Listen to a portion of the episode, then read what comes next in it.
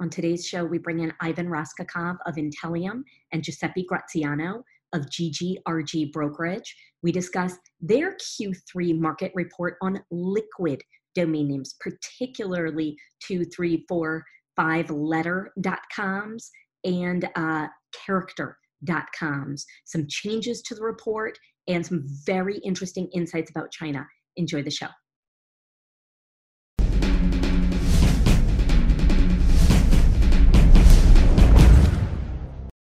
First, serious about online trading? Secure your funds, keep your merchandise safe, and use a company that keeps the buyer and seller protected the whole way through. That's escrow.com. Payments you can trust. Efty was built by domain investors to increase your inquiries, sales, and profit. Forget spreadsheets and archived emails. Manage your entire investment portfolio in one place using a secure and completely confidential platform.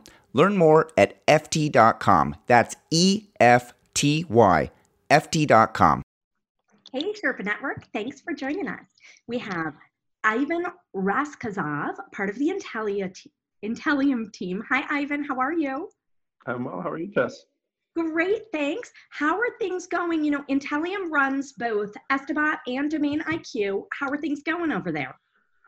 Well, things are quite busy. Yeah, obviously, you know, we have a number of other services we run, so there's uh, there's always a lot of work. Um, you know, we launched a new tool uh, for Estibot customers, domain leads. Um, I don't want to take too much time talking about that because we're that's not really why we're here. Uh, but things are busy and things are going well. Good, good to hear. And Giuseppe Graziano, hello, Giuseppe, a broker from ggrg.com. How are you today? I'm good, Tess. How are you? I'm great, thanks. Ivan and I are drinking coffee over in the U.S. and you, uh, it's it's not coffee time for you, is it? Just just water. Sure. Okay, we believe you. um, so we're here. coffee. Yeah, sure.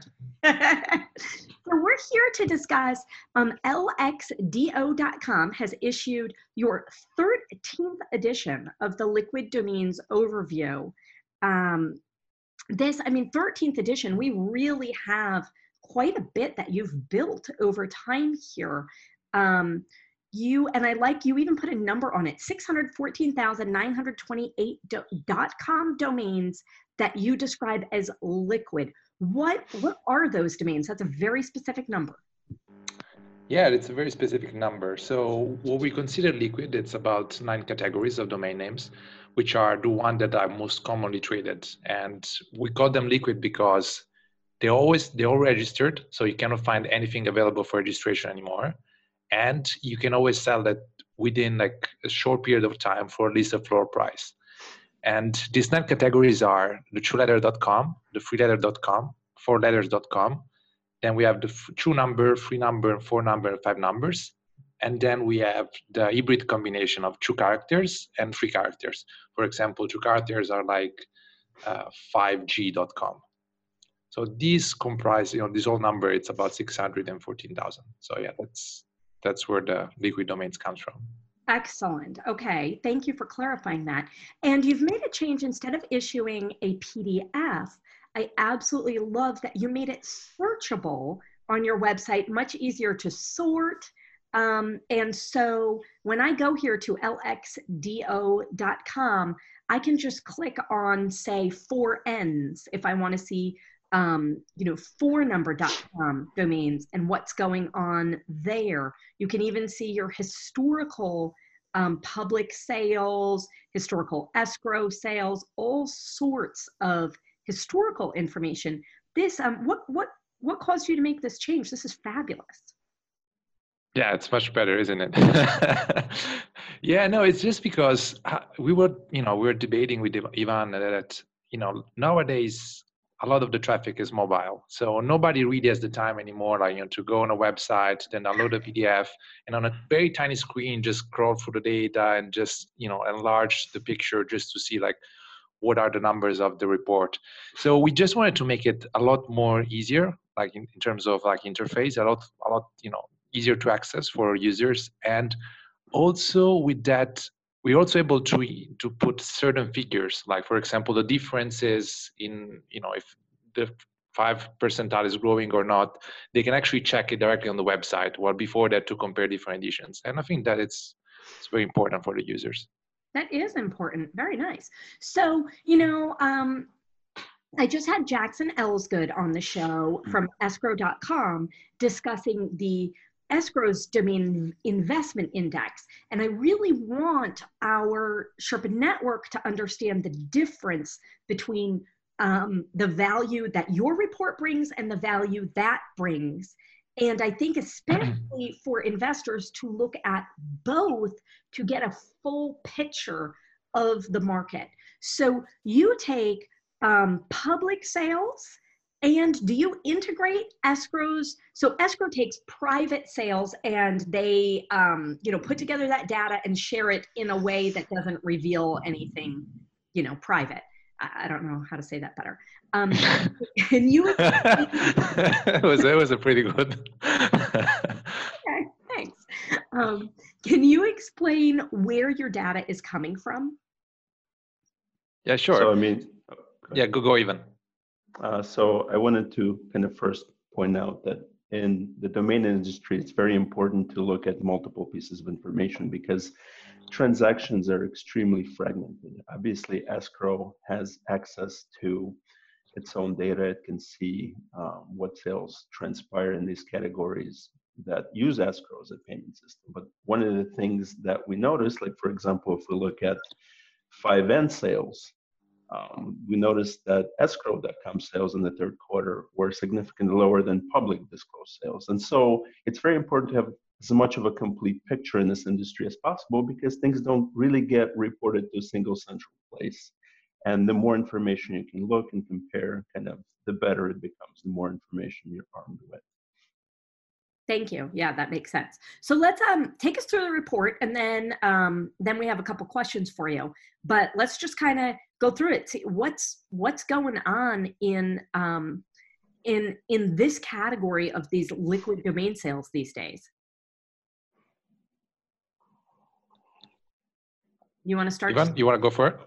Oh, sure. so I mean, the first sorry about that. Uh, the first thing we noticed, obviously, uh, we do have an uptick kind of in, in sales. Um, I think liquid domain sales were roughly 14.6 million, close to 14.6 million dollars in the third quarter. There was a significant part of that that was 4L.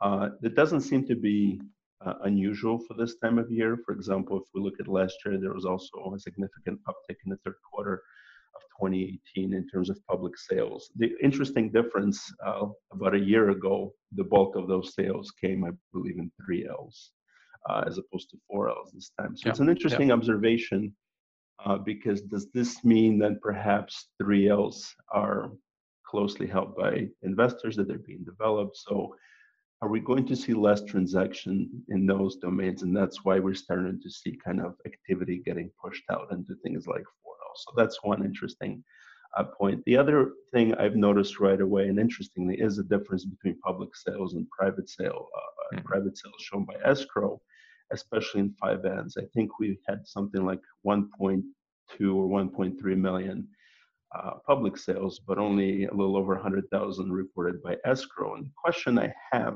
of course, and we all probably do, uh, it's a category dominated by Chinese registrants. Are they moving to use perhaps other payment uh, methods or payment systems in place that are perhaps a little less known to us? And how do we capture uh, that sort of traffic? And how do we make sure that activity is measured? Um, and the other, the other last thing is I'm always curious to see how changes in uh, Bitcoin pricing and kind of that uh, other digital assets affect domain names uh, Giuseppe can attest that uh, when we saw significant price appreciation in crypto in 2018, and then the subsequent collapse, we did see liquidation of domain portfolios um, later on in, in the months to follow, uh, which affected other things like price and things like that. So it'll be interesting to see if that follows, uh, given Bitcoin hit about 12,000, I believe, um, one coin per 12,000 US dollars and sort of retreated downward 30%. So kind of these really broad kind of strokes, if you will, uh, that that we noticed overall uh, and would like to keep track of in in these liquid domains. Very very interesting, uh, Giuseppe. Um, you want to pick it up from here? Yeah, sure. What, which direction you want to take it? Uh, you know, I'm just looking at this report for the first time. I apologize. But um, I did have some questions about China. Do you want to jump over to that right now, or you want to finish going through the report first? Yeah, no, sure. I mean, like, you know, I think one of the biggest changes, like lately in China, was that, you know, Xi Jinping, which is like the basically premier, he actually said that, you know, blockchain, it's it's something that China really wants to leverage. And I think I think this will be like very very interesting to see how this develops. Uh, after that, there was a, a short spike in price uh, uh, for for bitcoins. Now I think it's pretty it's pretty stable. But it's it's very interesting to see, like uh, Ivan said, what what's to happen when you know say Bitcoin prices go up or down. Because I personally know a lot of investors who actually there are domain investors who actually invested in bitcoins, so that definitely affects the level of supply and demand in the market. Okay. And what about China's new policy on Bitcoin? Do you think that's affecting um, domain names, domain name sales velocity or volume at all, especially in the the liquid domains? I mean, the thing of liquid domains is that you know a, a lot of you know just just because of the words, a lot of people use them for liquidity. So definitely, if somebody wants to invest in something that's liquid, I mean, you always need to to take you know to consider that bitcoins are also an alternative investment, which is also liquid. So definitely, like you know, if if a specific investor allocate parts of his portfolio towards bitcoins, might not allocate towards towards domain names. So definitely will have an impact. Now, as much as we can measure that, we don't really know until we see it. We normally see afterwards what happens uh, with you know the sales of domain names. Okay. All right. Um, so and I do want to, um, apologies, but I do want to add something, uh, an important distinction. Uh, I do want to separate blockchain from crypto right. assets in the yeah. sense that blockchain is a technology. And of course, China does have a, has publicly stated that it's going to try to make significant investment in the technology, but that may not necessarily translate into crypto currencies in the long run. In fact, I think just a day ago they've banned Bitfinex and something else from um, certain exchanges and certain chat rooms, basically limiting their transaction. Because I think part of the problem, of course, for any government, not just China, but also US, is understanding uh, capital outflows, understanding what should be taxed, if you will. And, and as such, favorable policy towards blockchain may translate in the short run as price appreciation because you can always say, well, blockchain is the same as Bitcoin, but it's quite it's a little bit mm-hmm. different here. So I do want to make that distinction. That's a good distinction. Um, slightly off topic, what um, like podcasts or websites do you go to for your information on um, blockchain and Bitcoin, or just but in China or um, the economy in China? Where, where, what do you think are the best resources for that? I mean, this is a very broad question. I mean, like, uh, there's there's a lot of podcasts and information about the economics, and you know, there's very different resources. I personally like a lot uh, The Economist. Uh, so I, I, read out that. Also, like they have, I think they have an excellent podcast. But then again, I think it's important to get information from different perspective. Um, so there's several blogs which actually are quite quite interesting, and uh, they offer they offer their perspective. But mostly, uh, yeah, The Economist is where I look at information. Okay. What about you, Ivan? Um, well, I look at Bloomberg quite a bit, obviously, because they have a tremendous wealth of information that they've stored and organized over a long period of time. But also, I supplement it uh, with a with a couple of blogs, smaller blogs. Some of them, you know, have opposing political bends, if you will. Um, part of the part of the difficulty in really looking at China is kind of understanding how it's seen on the inside versus the outside and trying to balance all those different perspectives to try to figure out where the actual uh, or at least semblance of, of, truth may lie. And you need opposing points for that obviously. Uh, i also look at twitter actually. I use twitter as a tremendous aggregator of information and research. Uh, the finance twitter community is extremely extremely sharp. Um, there's a lot of uh, links for research papers a lot of li- a lot of links for independent research that um, that are exchanged there along with ideas. Uh, and for general economy, uh, behavioraleconomics.com, uh, I believe. It's a blog run by, by um, Mark Dow, who's a former IMF economist. I believe he worked at the World Bank as well, uh, but he runs a number of funds. He's a really, really, really sharp guy. Um, so I, I try to balance all these different things, but Twitter becomes this aggregator of information for me, basically. Very interesting. All right, I'm over looking at your Twitter profile. I want to see who you follow. Just click, click. I don't know. uh, yeah, I, I, make a lot of jokes there though, so I don't know how uh, how truly informational my Twitter feed will be. But I do retweet research uh, and and things like that. So there's some interesting people I do follow that I would recommend for sure. Okay, that's a really good point, especially from from somewhere like China, um, that Twitter does have a unique um, access that other places may not. Um, very cool. All right. I really want to look at three letter.coms. We've seen um, a lot going on um, in the, in, you know, this last quarter Q3 since your last report.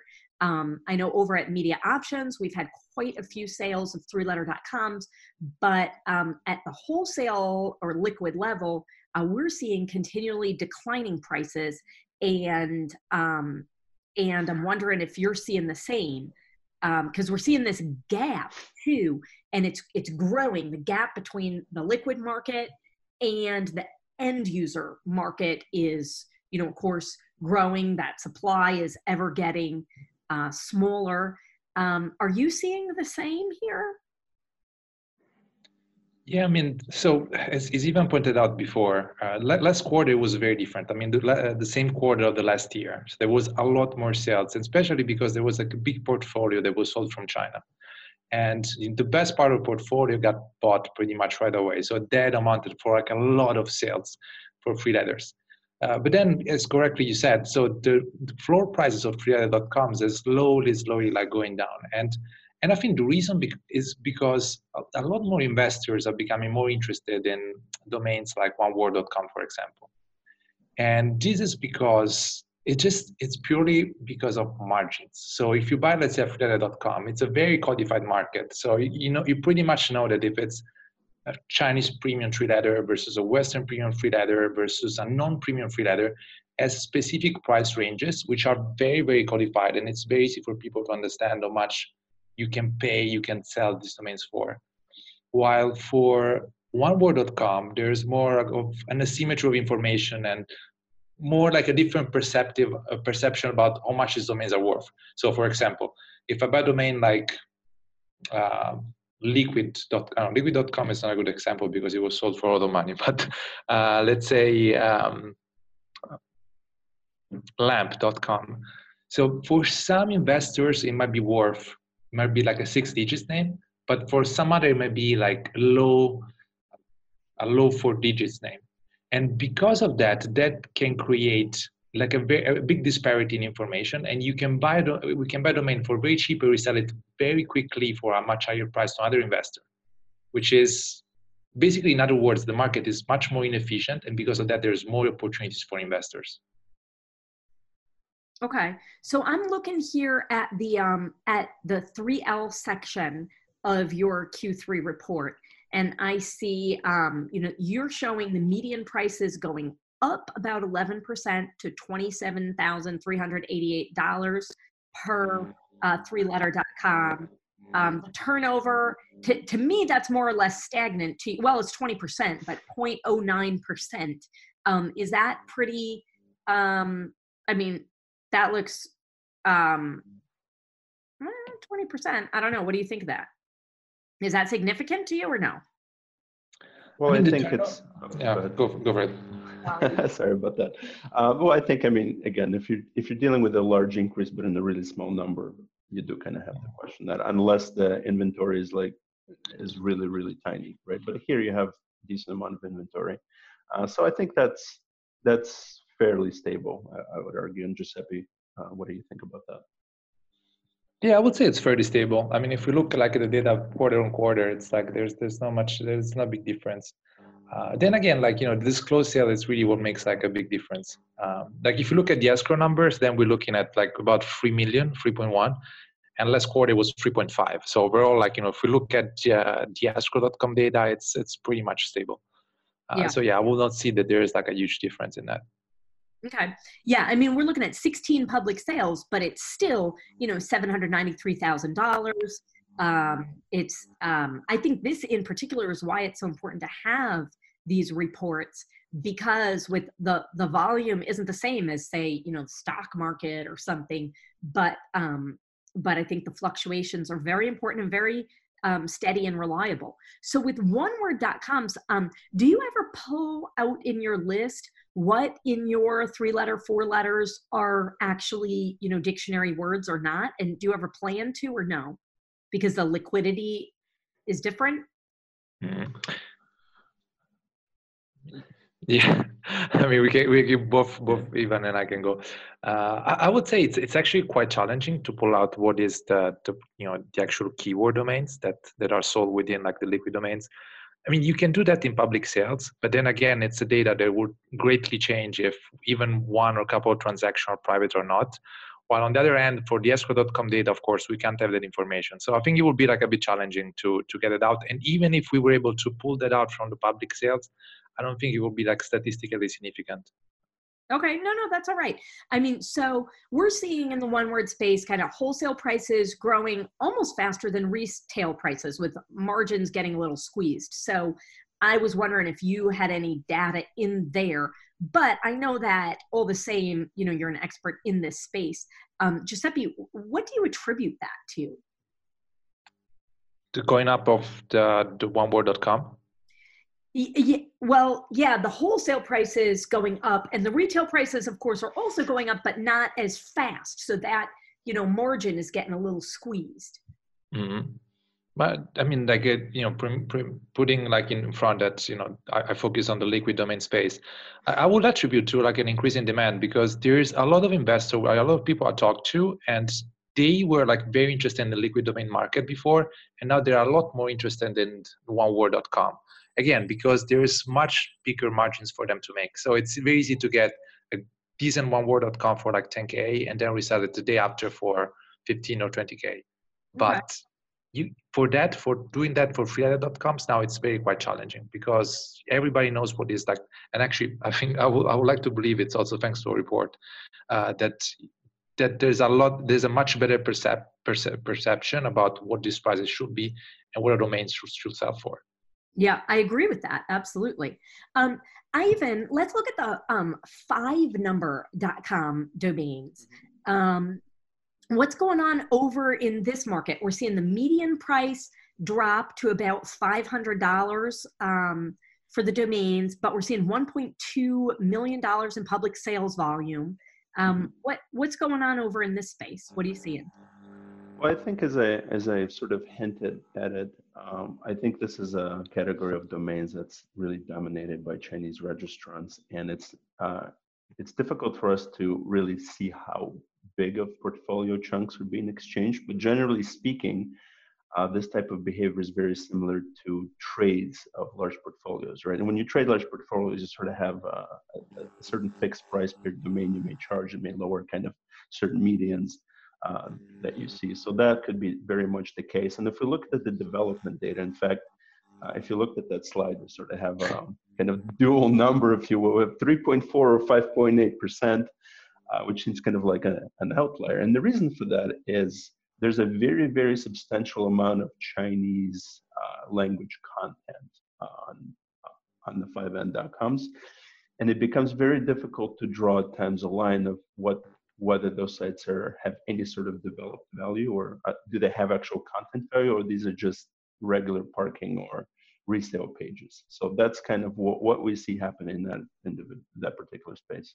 Okay. Do you think i mean with it has such a small percentage developed right? Like 3.4 to 5.8 percent um, mm-hmm. is developed.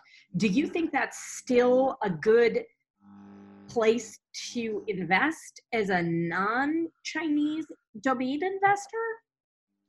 I'm a little leery of recommending investing into a category that where the individual may not really understand. I think too many people look at price action and think, well, I'm going to double my money tomorrow. and then end up sort of with nothing instead. Not suggesting, obviously, that events would drop to zero or anything like that. Uh, obviously, they have standalone value, but I'd be very cautious of investing in the market dominated by consumers that, unless you truly understand them, unless you've kind of transacted or kept track of Chinese markets, uh, to really kind of think twice before doing that. Okay, good to know. Um, and then in the two number.com domains, Giuseppe, this question's for you. Um, so there are no um, public sales. And how frequent is it that in a quarter there are no, I mean, there's only 100 two number.com domains, 12% are developed. Um, China uh, is invested in at least 39% of them. Um, what, what's going on over there? Is this um, common to see? Yeah, I mean, like as you said, there's only 100 domains. A lot of them, you know, the percentage of development uh, of two-number.com is very high, and they very rarely come on the market. So you really rarely see when one of them sells, and even when they sell, they always, you know, transaction it's almost always private, so you don't get any data disclosed. Because of that, it's very difficult to make any inference because you know you don't have enough data. Uh, most transactions are private uh, so there's no much you can see unless you read like behind the scenes and like you you're actually brokering those transactions. Okay. Yeah. And um, I have no idea about this, but I'm even assuming for escrow that would be difficult for them to even put in their report because if there's only one transaction, they couldn't include it because it wouldn't really be that private. Um, yeah, yeah, absolutely. So actually, the, you know, even I would say like even if there's like one transaction, uh, I think for privacy, like escrow does does not report them, just like you know to make sure that you know they kept they keep the privacy of the users. Hmm, so that's really difficult. So if um, I mean, I imagine most investors watching this aren't looking to acquire a two-number.com um, because that is a very difficult acquisition. Um, but if an investor were trying to where where would they even begin? Uh, i i would say that um, you have to kind of look at what's actually developed. I mean part of the reason why for example um, these domains aren't available is because a lot of them are actually in use. Um, i mean obviously maybe not as much as a 2l but you still have 12% i think uh, development rate for uh, these for these domains. So you, you start looking at what's maybe parked, uh, what's not being used commercially, kind of uh, analyze Whois data. So I think that would be a good start to see where or what is happening there and keep track keep track of uh, DNS changes, things like that. I mean, just your standard kind of uh, research. Okay, thanks. Um, I am not really a finance person. Um, and I'm looking at your summary for this, um, um, for these, you know, past reports. And I see 2018 Q3 um, was, um, you know, three letter.coms were the most traded category with over 11 million in escrow sales, but it was one of the worst quarters for fifth percentile values. What are fifth percentile values? I'm sorry, what is that referencing? Ivan, you wanna you wanna go?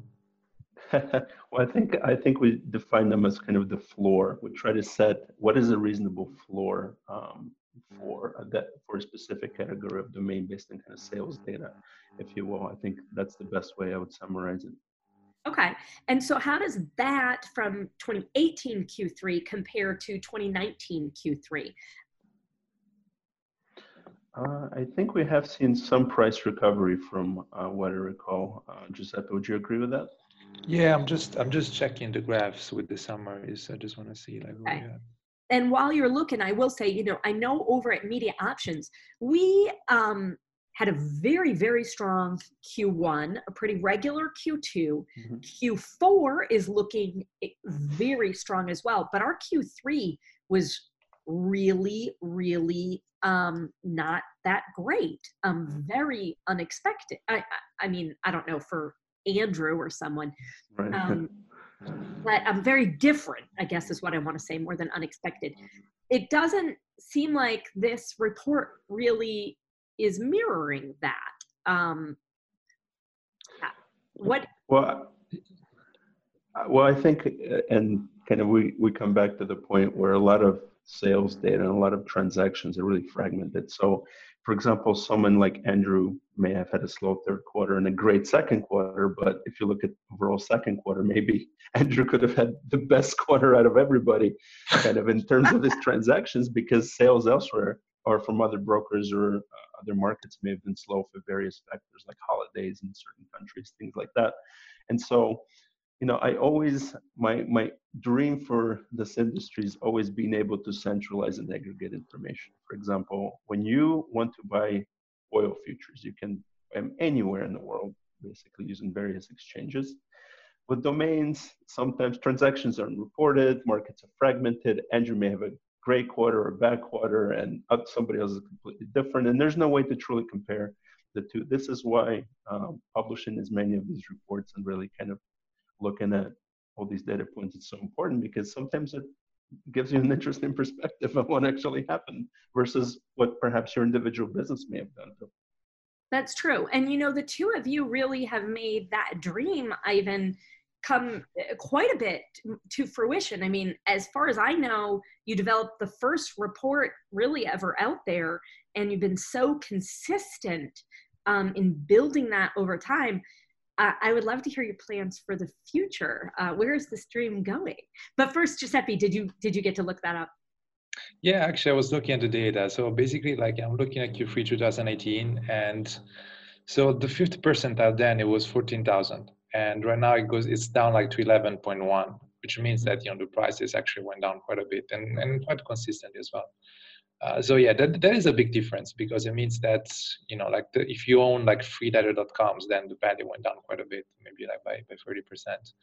Um, the other number which is really incredible to see compared to now is like the escrow.com sales volume uh, because that for freedata it was um, it was actually 11 million.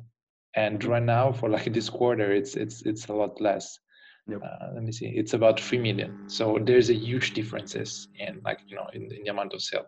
So yeah maybe andrew is not is not alone uh, in, in, in the past quarter.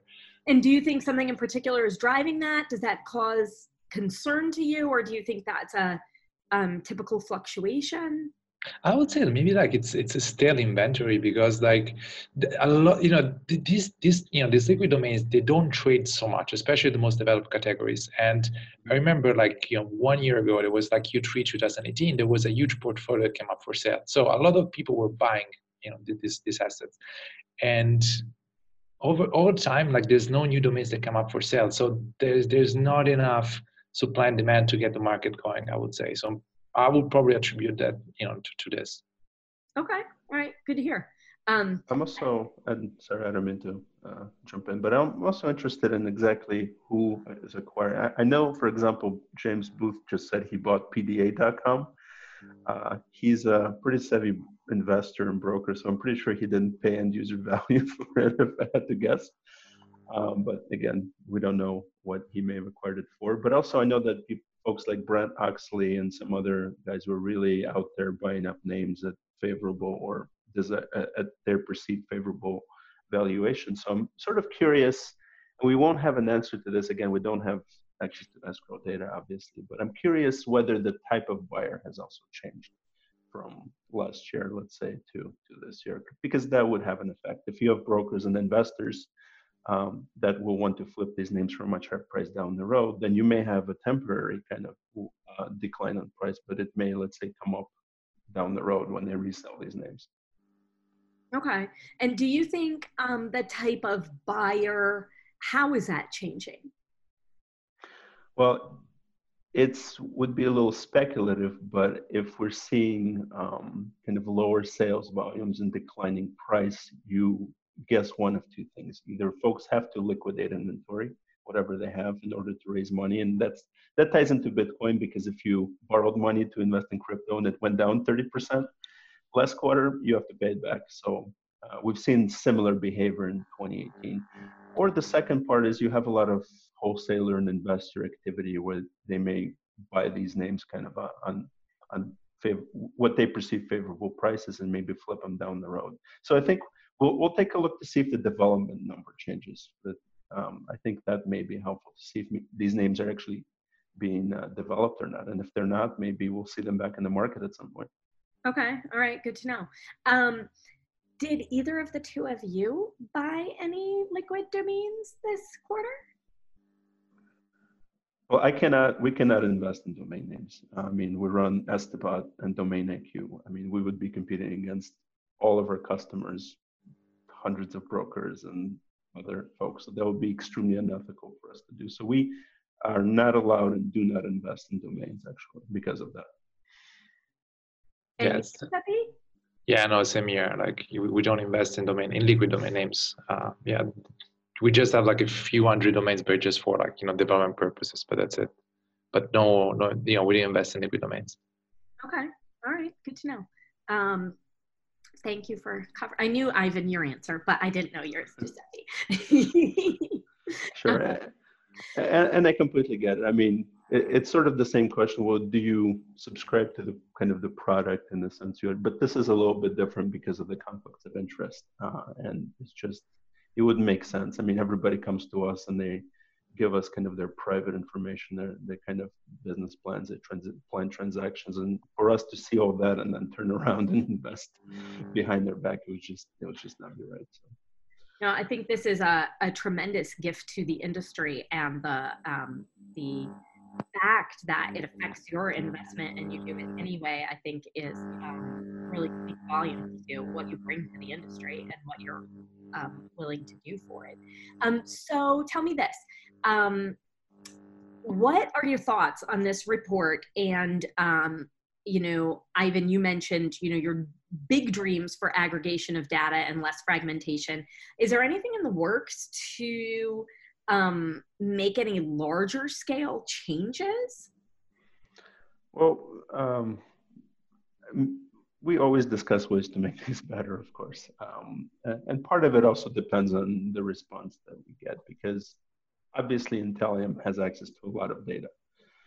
Um, we make some of it public, some of it never sees the light of day, uh, and sort of all of that really depends on uh, what the industry wants to see. Um, it's it's it's been an interesting question because obviously people focus on sales. Uh, when you own an inventory, you need to sell. You need to know what's selling, where it's selling. So you will absolutely be laser focused on that part. But there are other small things um, like changes in DNS registers, th- how things move around that are, I would say, important to keep track of as well.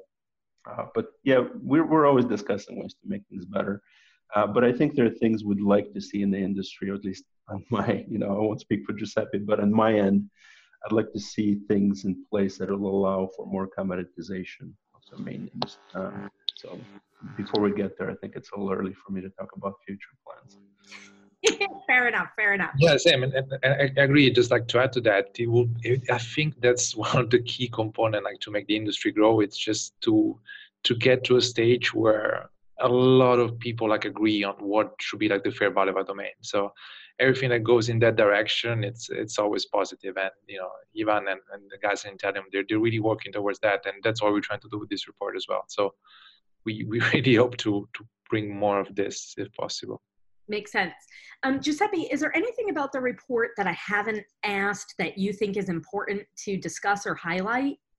Mm, that's a surprise question. I will need to look at it. I don't know. I, I, let, let, me think about it. In the meantime, I'll just pass to Ivan. That's okay. Um, yeah, no, I'm just. I, I think it'll be interesting. See, uh, and this is why why we've tried to be as consistent as possible and publish as many of these reports as possible. Uh, it's important to go back in time and kind of see how things change. And sometimes it'll be because we may not have had complete data, but sometimes you detect interesting trends. I want to pay attention to um, to the trend where the sales data and public sales exceeds what escrow reports because again we, we live in a difficult era of trade wars and some level of deglobalization and uh, and some a little bit of kind of nationalistic passion across the world and so it becomes interesting just how um, I wouldn't say disenfranchised with globalization, but how things are, whether things are separating. So whether or not there may be uh, other exchanges or payment systems or transactions uh, in place that we may not be aware of that may make this a much bigger industry or maybe a little smaller industry than we think. So keeping track of those yeah, kind of historic changes, there, there's some gold there, I think. Okay, good to hear. Yeah, yeah. I, I think I think also like another important things to notice is that so for the lower tier of liquid domains, so we're looking at you know five numbers or four letters or three characters. So all the all the domains that have a floor price which is lower than let's say one thousand dollars. A lot of those domains actually are auctioned. So if domains go through auction systems, they might not go necessarily through escrow.com. So that's why you would see a lot of uh, you know you see like the public sales volume is actually higher than the escrow.com sales. So that it's an explanation, something that people can look at. Okay. Good like the the higher tier, like said, like a true ladder or free ladders, they normally they always go through escrow.com because they're higher value transactions and they're normally not auctioned as often. It's mostly like private transactions. So what I hear is read these reports, listen to Domain Sherpa, and go to a conference. And if you can, get in and have a conversation with uh, with brokers and people like um, you know brokers like you, Giuseppe, and people like you, Ivan, who have access to more information. And of course, ethically, you don't share you know specifics, but you do have um, those more inner workings. Um, this this is, I think, tremendous um, for every investor who wants to know what's going on. Um, let's, before we close, tell me what's new. Uh, I know Intellium has some fabulous projects, and I'm sure over at GGRG, Giuseppe, you have some uh, new domains under brokerage or some new projects in place. So, Ivan, let's start with you. What's what's new in your world? My boy, just uh, running all kinds of updates. I mean, the the one absolute new service we launched. It's really for us about customers. Domainleads.com. Uh, and so the reason we launched it is uh, we noticed increasingly we have, we have a very broad scope of business, and increasingly we were sort of moving away from uh, domain investors uh, at times, and we really wanted to refocus a little bit on that. And Luke is extremely passionate about the domain industry and just um, kind of allowing people to make a living and have kind of a great life, great free life, if you will. It doesn't involve necessarily going into uh, an office. And so we launched that service. Um, it leverages our crawl data. So we crawl the internet very regularly, trying to figure out what's developed, collect all kinds of information.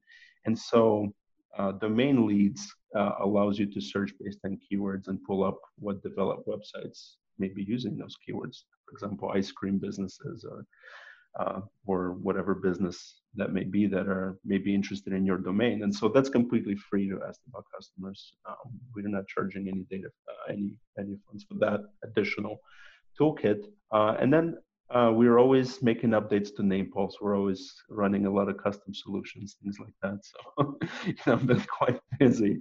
Nothing I can really talk about uh, uh, yet in, in, more detail, but uh, there'll be more stuff probably um, in a year. If, if we talk in a year, there'll be more things to highlight as usual. Okay, I'm going to hold you to it. Q3 mm-hmm. 2020, it's on.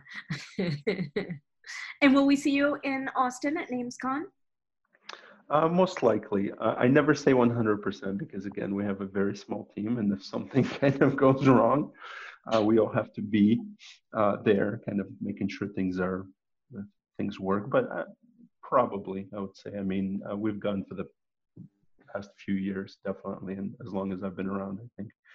Uh, so we're, you're likely to see me there. Good. Okay. And how about you, Giuseppe? Uh, what's what's going on in your world? Yeah, so one of the, the latest uh, development that we did is, you know, we have our private uh, brokerage platform called LXMe. So people who invest uh, often in free letters or phone numbers, all kinds of liquid domains. Uh, they, you know, we have a platform for that. And we recently opened also for uh, trueladder.com and truenumbers.com and freenumber.com. So it's this is like very recent. And just to, to continue on that route, uh, then we also brokering uh, truenumber.com, as you were asking before, where do I find true numbers? Also, we're brokering uh, 25.com. Uh, so yeah, that's that's pretty much what's going on in our world. Okay, 25.com. That's a big deal. Yeah. And this is at what is the the website um, that you just mentioned? LXME. Yeah, lxme.com. So it's a private platform. So we really want to be careful, like just to to get investors who actually are, you know, are actually invest in in this sort of domains. It's we don't want to keep it open for everyone because that might cause you know issues if uh, you know for like problem of like listings or people might make bid that are not uh, you know backed up by by real uh, by real intent. So that's why we like to you know to make a lot of screening in the beginning. Uh, but yeah, it's it's pretty active, and you know we just open up for uh, true numbers and true letters. So okay, very good. Congratulations. Um, that's exciting. And you. will you be making the long trip to Austin? No, no, no. I, I it's it's two or three names that I'm missing. I like to go to to Asia in that period normally. So okay, all right. Well, we'll miss you there. Um, yeah, it sounds fun because like this time it's uh, it's Austin. So actually, it's uh, I think it's a very you know it's a, I think it's a very good choice for location yeah, it's a great town. Although Drew was complaining, the flights from Lisbon to Austin have a lot of connections. Yep. Uh, can't quite fly direct like Vegas, but you know.